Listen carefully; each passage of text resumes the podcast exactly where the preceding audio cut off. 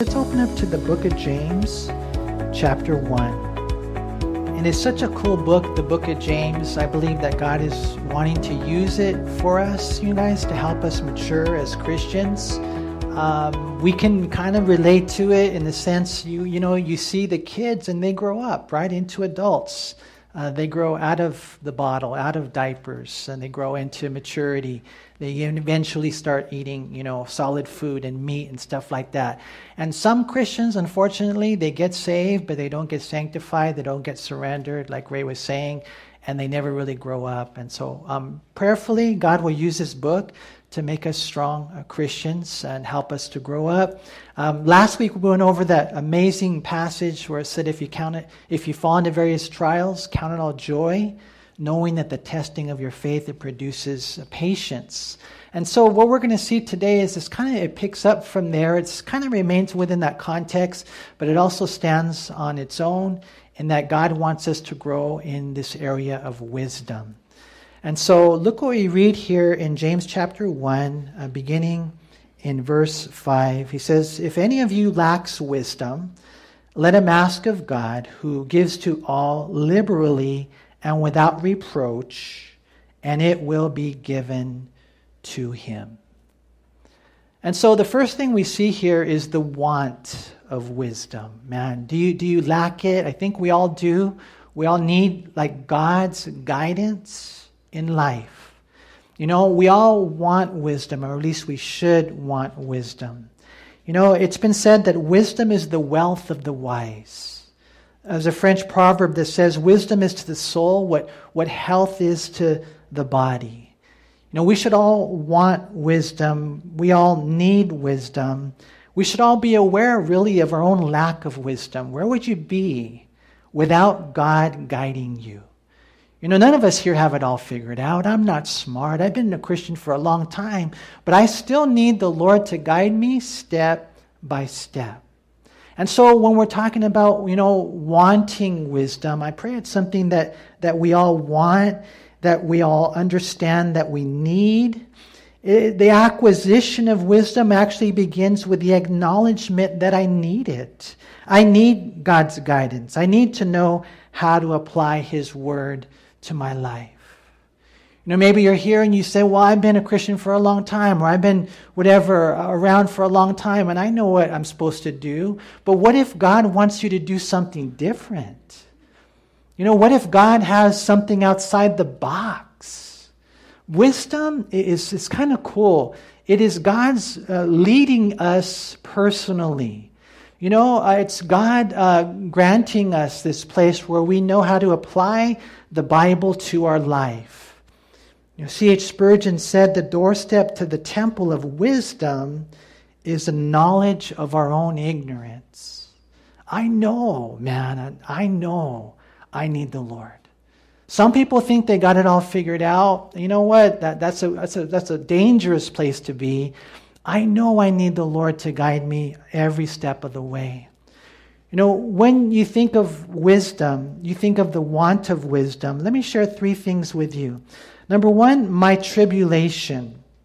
My tribulation. We have a, the next uh, slide talks about that, or actually, it's two slides down, if I'm not mistaken. My tribulation. And what that's in reference to is when we go through the trials. And so when you um, keep this verse in context, he's talking about trials, right? Uh, count it all joy when you fall into various trials. And so, when you're going through troubles, when you're going through difficulties, when you're going through tribulation, you need wisdom. You know, we were talking last week about how when you go through the tribulation, you don't want to just go through it, you want to grow through it, right? Well, how are you going to grow through it? Unless the Lord grants you wisdom right there and then. Usually, when someone is going through a tribulation, let's say someone is sick, you know, we pray for them to get healed, which is fine. We pray for grace, which is fine. We even pray for deliverance out of the tribulation, which is fine. But what James is saying is that when you're in trials and tribulation, pray for wisdom. And so we see in tribulation, we see in various situations and then we see really even in our own identification. And so, you know, some of you here, maybe God's calling you to do something different. I mean, I'm not talking about a trial and tribulation now, I'm just talking about life. God will guide you. Wisdom is a hearing heart. Wisdom is when you and I hear the voice of God and He guides us and gives us marching orders. We're going to see that uh, as David would often inquire of the Lord, Lord, what do you want me to do in this situation? Well, this time you go, you know, straight forward. The other times you go, you know, behind. And so tribulation, situation, and then identification. And what that means, you guys, is that, you know, you want to eventually become a wise man. You want to eventually become a wise woman. You don't want to continue to make dumb decisions. I know for me, I had to grow up. I didn't have any guidance as a young man. My dad wasn't there to give me that. Not only did I not have guidance as a young man, but I had no common sense whatsoever.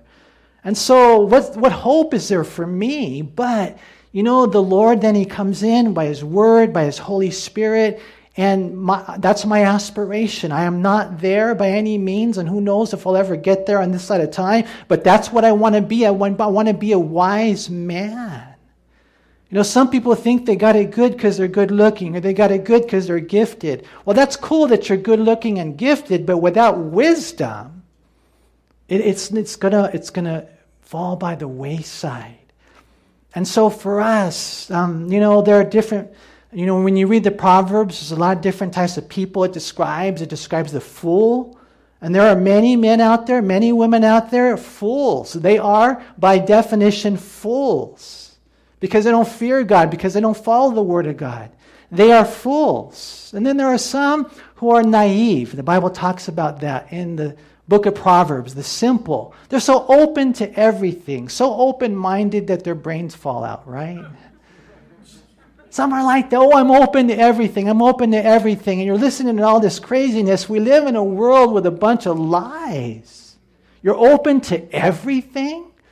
So, what type of person are you? Are you a, a fool? Are you open minded, gullible, simple, naive? Or are you, will we eventually reach, hopefully, some form of that identification I look at this pastor, I look at this guy, Mark, or whatever, Henry, all these guys, and over the years, they developed, cultivated wisdom. That's where we should aspire to be. And so, tribulation, situation, identification, what he says right here if any of you lacks wisdom, then this is what we're called to do. You know, what do we do? The pandemic hits you know, we pray together. We ask God for, for guidance. You know, we're live streaming for a while. We go outside for a while. You know, we're trying to make all these decisions with whatever, hand sanitizer and distancing each other. And then eventually, you know, you start looking at all the different, you know, factors and variables involved. But the whole time you're praying, God, guide me. You know, we, we're praying for the youth center. Lord, um, this building right here opened up and, you know, it's more than we can afford, really, but it's there. So we're praying, praying, praying, praying. Guide us, God. You guide us. We don't want to do what we want to do. That's the last place I want to be is to lead myself. And so you're praying, you're praying, and then God, you know, one day I remember just reading the scriptures and it just popped out at me in the book of Joshua go get that land. God will guide you through passages of the Bible, through people in the church, through paths of life and circumstances that line up, through a peace in your heart. The Bible says how it rules in your heart. And then the Lord, as we're willing to follow, He guides us. And so we look at these things, and I remember even you know, when the church first started, you know, and because what we're talking about right here, you guys, we're talking about your life. We're talking about you hearing the voice of God. That's really what wisdom is. We're going to see later when Solomon prayed for wisdom, the Lord gave him a hearing heart. A hearing heart. That's how God will lead our life we will hear the voice of God. And I remember, you know, when the whole church now, Monty, was just stirring up inside of my heart, and I'm wondering, Lord, what do you want me to do? I knew this. I had to pray, I had to fast, I had to seek the Lord. You know, I, I knew it was seven miles away from the church I was already at. There was not a Calvary affiliate there. So, you know, the, those are things that are taken into consideration. There's a burden in my heart because I didn't want to build on another man's foundation. And Almani starts stirring, but I start praying. And I remember one day I was in my office and I remember um, I was looking at this picture right here. And I know I showed this, uh, I shared this with you guys before, but for some of you who haven't remembered the story, or you haven't heard the story, this was a picture that was up in my office. And I was looking at this picture and I was looking at this car right here. And I was like, Lord, which way is that car going? My, my, my daughter made it, a lovely picture, but I just can't tell which way this car is going, right? And so I, for some reason, I had it in my heart that God wanted to speak to me through this little drawing of my daughter, right? And so I'm looking at this picture, praying and praying and praying. And then I get a phone call and a lady just randomly calls me. She says, I have a scripture for you. And she said, It's Deuteronomy 31 6. And so I uh, uh, didn't really think much about it. I wrote down the scripture uh, to my shame and I just said, Thank you. And then I went back and I looked at the picture. And lo and behold, as I'm looking at the picture, there's a verse right here, and you'll never guess what verse that is. Is Deuteronomy 31 6. The Lord said He's with you wherever you go. And I felt like, wow, Lord, are you speaking to me? I felt like, Lord, are you talking to me? I mean, anybody can tell me, oh, you're a pastor. You know what? That's, that's anybody can say anything. But for something like that to happen, that's God. And so I continue to pray and continue to pray. And next thing you know, as I'm praying, and I've shared with you guys before, and I, and I don't know why I prayed this prayer, but I would pray this prayer in my closet. I'd be praying. No one heard me. No one knew it. I would be praying, Lord, please be all over me. God, I just want you to be all over me. And I would be praying that prayer. I prayed it for a few weeks. And then one day, a lady came up to me with tears all over her eyes. She had no idea what I was praying, but she said to me, God told me to tell you that He is all over you. Now, how did she know that? The Holy Spirit is the one that told her. And then as I'm reading the scriptures and things are lining up, as I can tell you guys so many stories. I remember walking down the hallway and a verse just came to my mind, and it was Jeremiah 29 7. I had no idea what Jeremiah 29 7 was.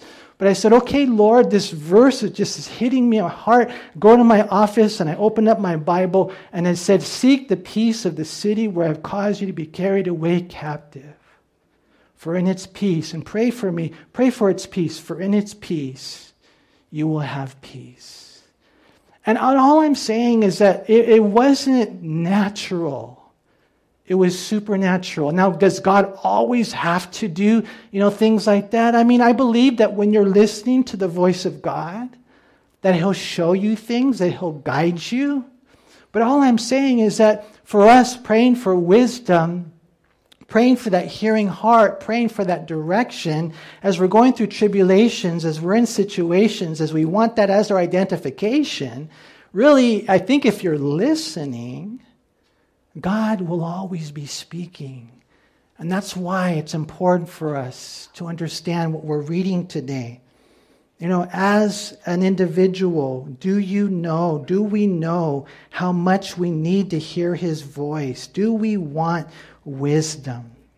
Wisdom is not just knowledge, it's the application of knowledge, it's the application of His Word. What steps do I take? What do I do?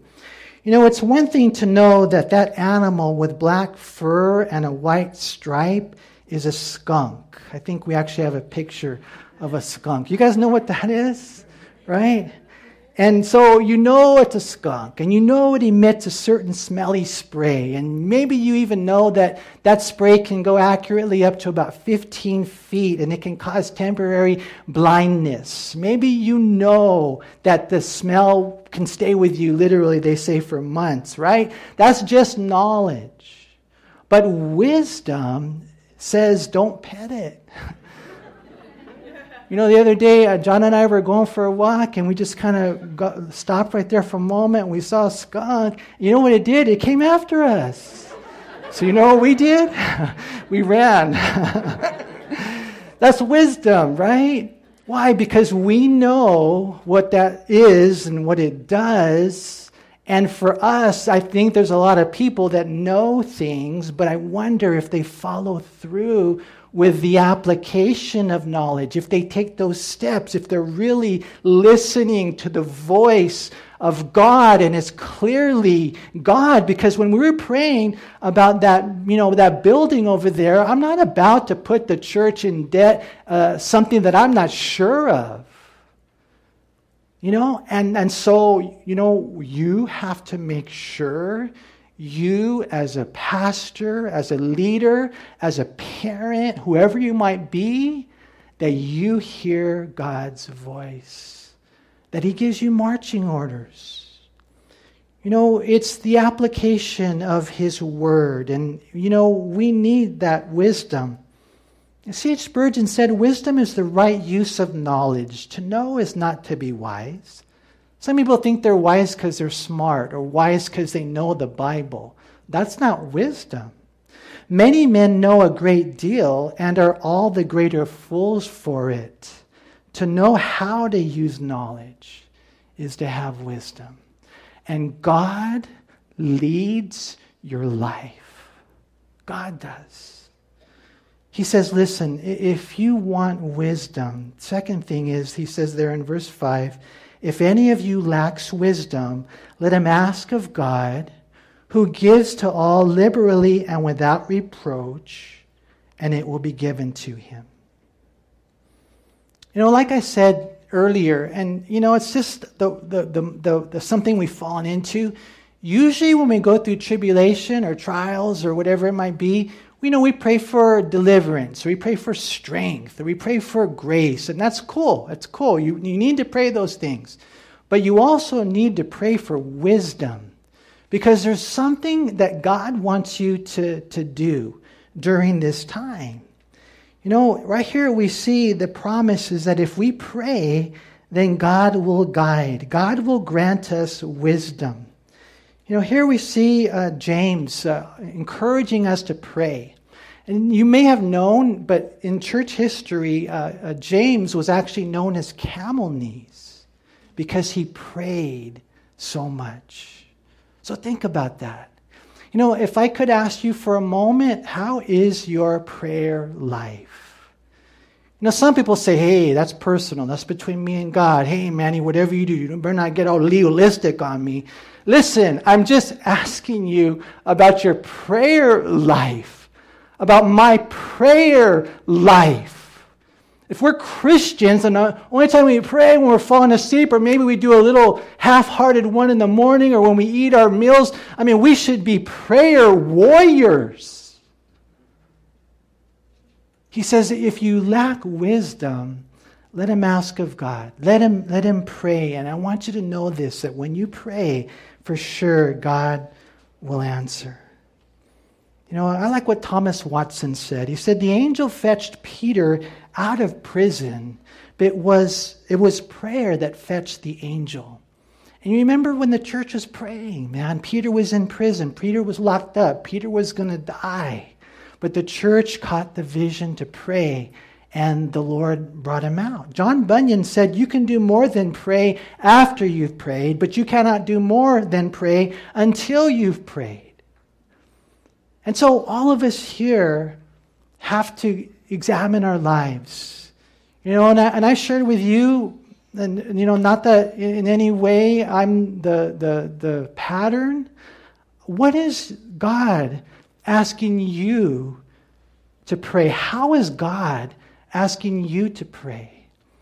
You know, I mean, for me, like I've shared with you before, it seems to be the highlight of my day. I love to just go and be alone with God and just pour out my heart and cry. And I, you guys know me, I cry a lot from the pulpit, right? I cry a lot in my prayer closet. I, I cry almost every single time that I pray. Maybe it's just me. Maybe I'm just more of an emotional person. I don't know. But when I pray, I'm always asking God for things and I'm always listening to Him. I hear so much when I pray, but, but what if I didn't pray? What if I was too busy to pray? What if I didn't get alone with God to pray? You know, whatever it is, whatever your personal convictions are, whatever your divine details are, do not let the devil win. If you can beat him in the prayer closet, then you can beat him any other place. But if you don't have prayer victory, then you will never experience all that God has for you. You know, here we see uh, James saying, you, you want wisdom, then here's the promise of prayer that if you ask for it, I'll give it to you. I promise you. But how many people, like James chapter 4, verse 2, you don't have because you don't ask? You know, most of you here pray, and I thank you for that. And as a matter of fact, I venture to say that some of you even pray for me. Thank you. Thank you, because I could never survive without those prayers. But I'll bet you there are some of you here that don't pray. Why not? Why not? What's more important, the Laker game? What's more important, your workout? What's more important? Nothing. Nothing is more important than our, our time in prayer, seeking God in the Word, fellowshipping together, serving the Lord. I want to encourage you, and I hope that you don't see it as like this obligation, all this big old heavy weight that Manny is putting on me. Manny's telling me I got to pray. No, it's a blessing.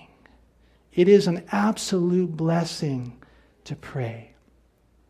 A promise so important and yet often ignored. Reminds me of that song by Joseph Scriven, written in 1855. What a friend we have in Jesus all our sins and griefs to bear. What a privilege to carry everything to God in prayer. Oh, what peace we often forfeit. Oh, what needless pain we bear, all because we do not carry everything to God in prayer. And Joseph Scriven that, wrote that song for his mom when she was going through hard times. And it was her way of saying, Mom, let's pray. You see, that's the encouragement, I think, from James. I am to pray, and the promise is that God will lavish his wisdom upon me generously and unashamedly. It says right here, liberally and without reproach. And so that means that God is going to guide me every single time and he's going to lavish his guidance. He's going to lavish his direction. He's going to make it clear. I'm not going to be having to play Bible bingo or guessing, you know. God's going to say, This is what I want you to do. And I just know that he's going to lead and guide my life. You know, when you look at this right here, he does it liberally and without reproach. And that means that he won't give me a hard time for asking. He doesn't like slap me aside the head. What's wrong with you? You should know by now. You know, he's not like that. You know, it would be even like recently, you know, extended family member offered, uh, asked to borrow some money from us, right? And so you're, you know, you're making a decision. Should we lend them money? And you're like, oh, I guess so. You know, they better pay me back in a week. And God's not like that.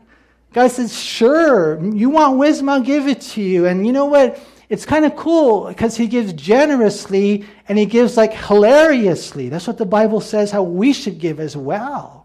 We don't give grudgingly. And so God just says, hey, if any of you lacks wisdom, whether it be through a tribulation, a situation, some type of identification, I want you to know that all you have to do is pray and God will speak to you. God will guide you. You just have to have that heart to follow. Now, other translations say that God gives generously without finding fault, or generously and he won't rebuke you for asking, generously without reprimand, ungrudgingly without reproach or fault finding. He doesn't scold his children for asking them for deficiency. You know, when I think of people asking God for guidance, I think immediately of David. And if you are taking notes, maybe some verses that you might want to write down are 1 Samuel 23 2. and verse 4, where David would inquire of the Lord, Hey, Lord, uh, do you want me to go over here? And God would tell him yea or nay. 1 Samuel chapter 30, verse 8. One of the things you'll notice about David is he would always inquire of the Lord. If any of you lacks wisdom, if any of you needs guidance, all you have to do is pray and he will guide you. 2 Samuel chapter 2 and verse 1. 2 Samuel 5:19 and 23. And then 2 Samuel 21 in verse 1. And it's just every step of the way. David was always asking the Lord, Hey, Lord, even one time, you know, there was a famine in the land. And so the Bible says that David inquired of the Lord, Why? Why is this not happening? Why, is there, why isn't that person getting saved? You ever ask God that? Why? And you know what? The Lord told him why there was a certain sin in the nation that needed to be dealt with. I'm telling you guys, you start talking to God, you start asking Him questions, and He will lead and guide your life. Know, Expositor says he doesn't scold his children for asking these questions. And what we find is David, he would inquire of the Lord frequently. We need to do the same thing you know, and then I think maybe, I'm not sure, but eventually, you know, David um, had a son named Solomon, and I'm sure that they spent time together. Solomon got to know how his dad was. And then you guys remember the story when Solomon asked for wisdom, exactly what we're talking about today. As a matter of fact, I was wondering if you could turn there uh, to uh, First Chronicles. Let's go there. I was going to take you to First Kings, but we did that first service. So we'll go to First Chronicles chapter 1.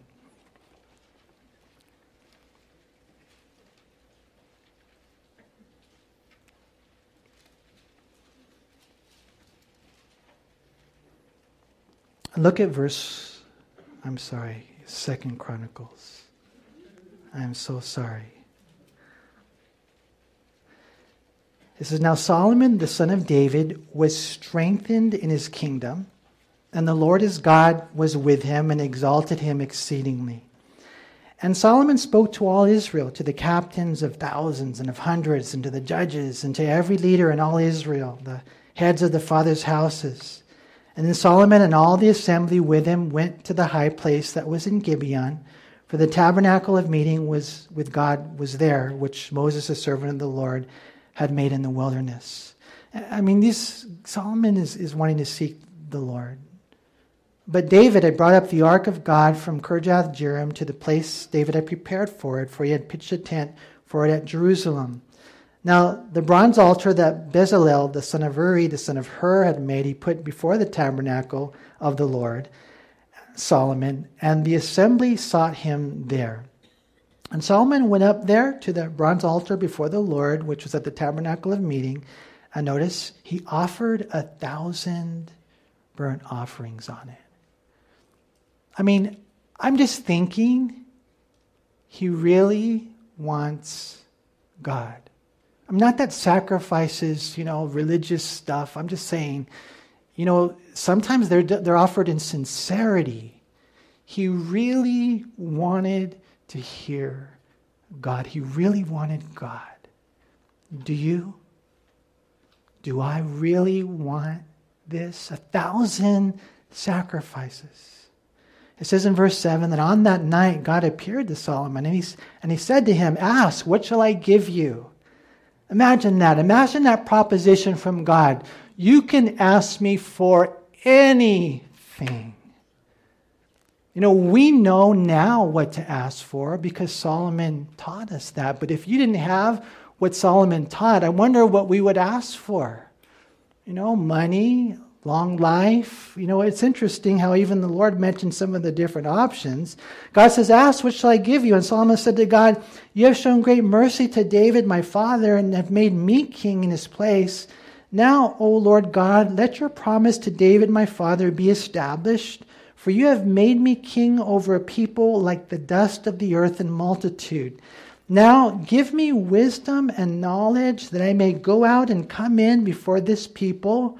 For who can judge this great people of yours? In 1 Kings 3, he says, I feel like a little child. I don't know what to do. I need you to give me wisdom. I need you to guide me, God.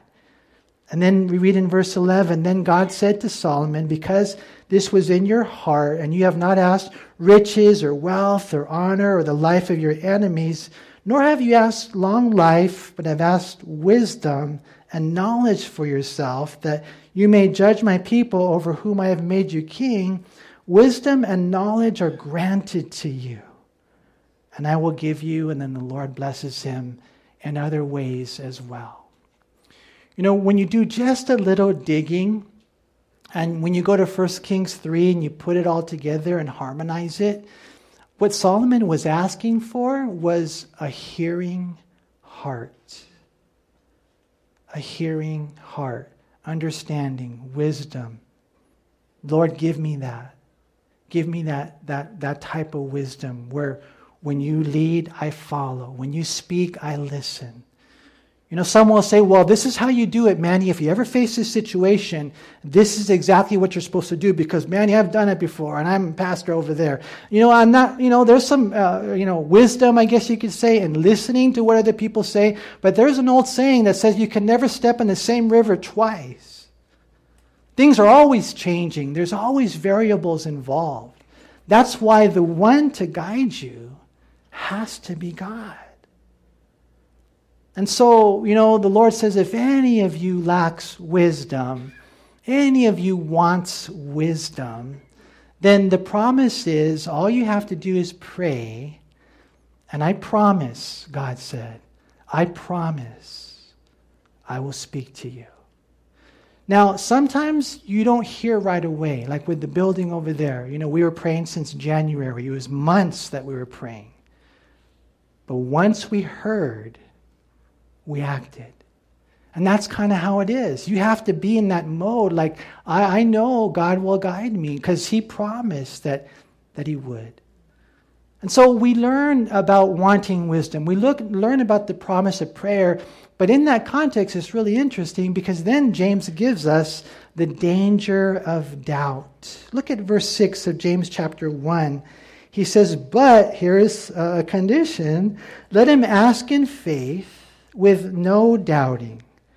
But for he who doubts is like a wave of the sea, driven and tossed by the wind. For let not that man suppose that he will receive anything from the Lord. He is a double minded man, unstable in all his ways. You know, here we see uh, the, the danger of, of doubt. You know, when it comes to prayer, God might not want us to have tons of health or wealth or many of the things our flesh desires, but He will always, always give you wisdom. Do you believe that? I encourage you to believe that and receive that with all your heart. Don't ever doubt or think He won't guide and provide the wisdom that, that you need like I said earlier, even if you have to wait for a while during that trial, just know that God's voice will come forth. He will speak to you. Don't doubt in the dark what He's shown you in the light. I don't believe in naming and claiming, it, blab and grab it, like, hey, I'll speak that Mercedes into existence. Hey, that's my Mercedes over there. In Jesus' name. I'm not like that. But if I could give a little twist on the name it and claim it, name it and claim it, name it and claim it. Emmanuel, his name, I name it and I claim it. He will be with me. He is Jehovah Rapha, right? The Lord my healer. He is Jehovah Shalom. You name it and you can claim it in that sense. 1 John 5:14 says that whenever we pray, whatever is according to his will, he will answer. And so we know that, right? There are other issues. I mean, sometimes I pray for a building for our church, and I don't know if that'll ever happen, like some, you know, facility over there. But I'm praying though. I'm praying that I know he can, but when it comes to wisdom and guidance, and I'm praying about ministries, and should that one continue, and ministers, and what about that? What about this situation? Constantly praying about all these different things. I know God is going to guide us. And he's, so he's saying here when you pray, make sure that you ask in faith and you don't doubt. It's more than an acceptance of a creed, it's confidence in Christ. You know, there's a certain danger in doubting. It's interesting how he says, Let not that man suppose he will receive anything from the Lord. He's a double minded man, unstable in all of his ways. Now, in the Greek language, it's interesting the way it emphasizes that, by, that man. That man. That man right there, he's got a divided heart. He got one foot in the world, he's got one foot in the church. He's facing in two different directions. He's like Elijah when he was talking to the nation of Israel. How long are you going to falter between two opinions? If the Lord is God, follow him. If Baal is God, follow him. But don't think you can serve God with a divided heart. Let not that man suppose they will receive anything from the Lord. That's why, you guys, I'm telling you, man, it's important. And when we pray, uh, you're believing that God is hearing, that God is going to guide you, that God's going to show up. It is important that we have that faith. Sandy Adams said, faithless prayers are futile prayers. And that's, you know, prayerfully, we grow stronger in that. He says that he who doubts is like a wave of the sea, driven and tossed by the wind. You know, and so one of the things you're going to see in the book of James is kind of cool. There's a lot of different references to nature and creation. I think we actually have a picture of, a, of the storm and, and the ship and going through all that. And imagine, you know, you don't have that type of, you know, direction. And so the wind is throwing you this way and throwing you that way. And next thing you know, all you're doing is thinking, not praying. You're just thinking. You start sinking. And so he says the guy that prays and he's just a doubter, he's going to be tossed to and fro, carried about with all the waves of the wind. Can you visualize the uncertainty and instability of the ocean waves driven and tossed by the wind? Would not it be better if we were driven and directed by God? But there are some people like that. Their behavior depends on which way is the wind blowing What's the popular opinion? What's the cultural consensus? And because they just don't believe the Word of God and the promise that He hears our every prayer, they are up and down and all around like a wave. They rise and fall, rise and fall, rise and fall, think and sink. What a difference a solid prayer life makes. It changes everything. There is danger in doubt. I mean, in, one sense, a doubting disciple is almost like an oxymoron. You know, doubt sees the obstacles, faith sees the way. Doubt sees the darkest night, faith sees the day. Doubt dreads to take a step, faith soars on high. Doubt questions, who believes? Faith answers, I. I believe in God. I believe that I have a personal relationship and fellowship with God. And I can take this situation and I can take this ministry and I can take this minister and I can bring it before God. I can bring my children, whatever it might be, I bring them to God and I say, God, speak to me. And He does every time. This is the relationship that we have. You know, James, he encourages us to believe. And, and, and again, you can look at it, I guess, in one sense, when you're looking at that coin, there's the negative side, and hey, you better be careful. But there's also the positive side. I think he's just trying to tell you pray. Pray. God promises, I'll answer. He won't, you know, slap you around for asking. He'll give to you generously. He's beautiful. He's wonderful. But I, I do believe, and I experience this just as a man and as a pastor, that sometimes to pray is difficult because we just get so busy doing other things. And we have to fight for it, you know? And Daniel prayed morning, noon, and evening. And God will show you. He issues this warning in verse 7 For let not that man suppose that he will receive anything from the Lord.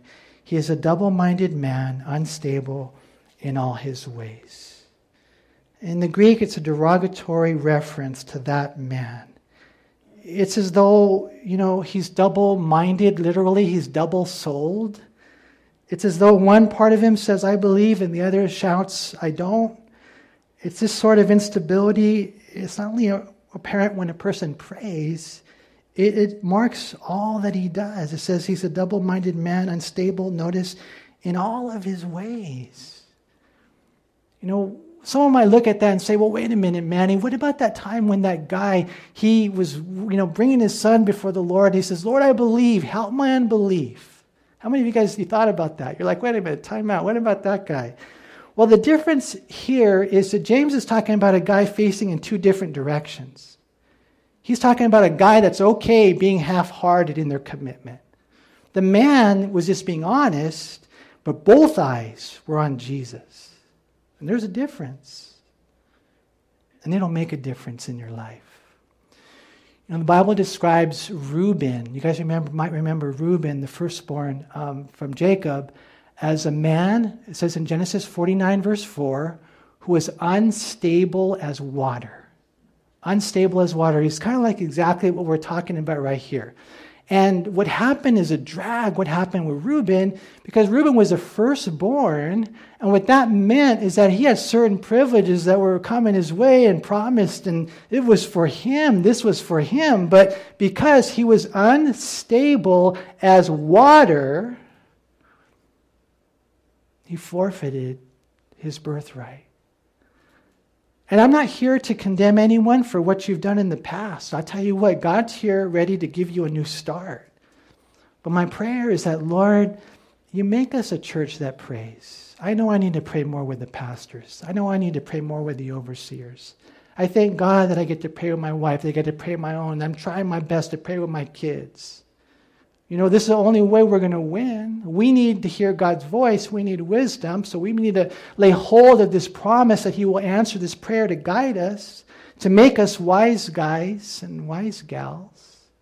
But we got to make sure that we do not doubt, lest these things that God had for us, uh, with the right of being born again, unfortunately, we never realize. You know, Peter isn't it cool how he walked on water, you guys? I wonder, do you guys think we're going to be able to walk on water? Some people say, well, there's no sea in heaven. I think there is going to be water there. Has to be some type of, uh, um, what's it called, water skiing? Has to be. You know, when there's a river that flows from the throne, stuff like that. I don't know. I just know that when Peter was walking on water, you read about it in Matthew 14, he's doing good, you know, because Jesus had been walking on water. And the, Peter said, If that's you, Lord, bid me to come to you. Jesus walked over the water, and the water was symbolic of all what the demons try to muster up, all that the devil is trying to do in our life. And believe you me, God has a plan for you, but so does the devil. The devil has a plan for you, right? So all that stuff, all the ways, all the chaos, all that nonsense, it's just on underneath Jesus' feet, right? It's underneath him. It's got no power over him. And so Peter sees it, and I believe the Lord puts it in his heart, say, Hey Lord, if that's you, then bid me to come. And so Peter gets out of the boat. He starts walking on water too. I mean, we start walking, you start walking supernaturally. That's the only way to walk. All right? And he's walking when the devil, the demons are all underneath him. Right? But then what happened? He took his eyes off the Lord. And I'm here to tell you guys um, that it's just crazy. You can get your eyes on a person. You can get your eyes on yourself. You can get your eyes on this world, on circumstances, all that kind of stuff. It just wants to glue your gaze there. Listen, those things, they deserve a glance. That's it. Just a quick glance. Gaze on Jesus.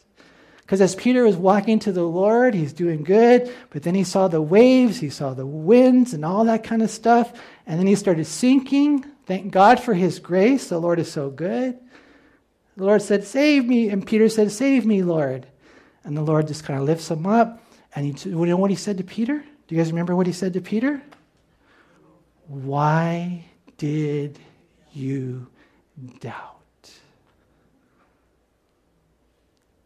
Manny, why do you doubt? I love you. I love you. All your days are fashioned for you. I'm not, this is not complicated. I love you. So let me lead you. Pray. Pray. Don't doubt. Don't doubt. And you watch what I'll do. Know, this book right here has been used by God in a tremendous way. It's Wisdom for Today. Wisdom for Today by Pastor Chuck Smith. It's one of the few books that my children will let me read to them every day.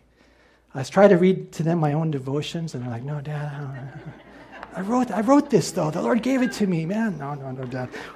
We'll do the Chuck Smith one. but I like the title of it, you know? Wisdom for today. Wisdom for every day. We need it, you guys.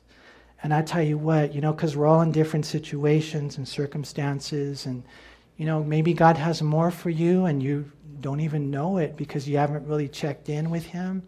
You pray and you watch what God does. But, you know, um, uh, wherever you're at, wherever you're at, especially if you're here today and you're not a Christian, Wisdom for today is that you give your life to Christ. You just say, Yes, Lord, I'm all in. No more divided heart. I would venture to say that if you're here in church, if you're watching on live stream or you're watching the video, I would venture to say that there's part of you that's interested in God. But I guess the big question is are, are, are you all interested in God? Are you all in? We're reading about today, that, that's the challenge. I pray that we would not be double minded, unstable, but that we would have this faith in Christ. He loves you, He died for you on a cross. Very simple message. You know, the religious people thought it was crazy because it's too easy. And the educated people thought it was crazy because to them it doesn't make any sense. You mean to tell me that Jesus died on a cross, he paid for your sins, he shed it, his blood right there, and he, then he put him in a grave and he rose again? And, and you mean to tell me that all you have to do is believe in him and I'll be saved and I'll be forgiven and free and I'm going to go to heaven when I die? Yes. I'm not ashamed of the gospel of Christ. For it is the power of God unto salvation. You can talk to anyone here who's saved. That's how they got saved. That's how they got set free from their addictions. That's how they got the peace of God that surpasses understanding. That's how they entered into a relationship with God. When they said, Yes, okay, I believe. I believe, the Bible says, believe on the Lord Jesus Christ, and you will be saved if you have not done that, I pray that today, wisdom for today, that today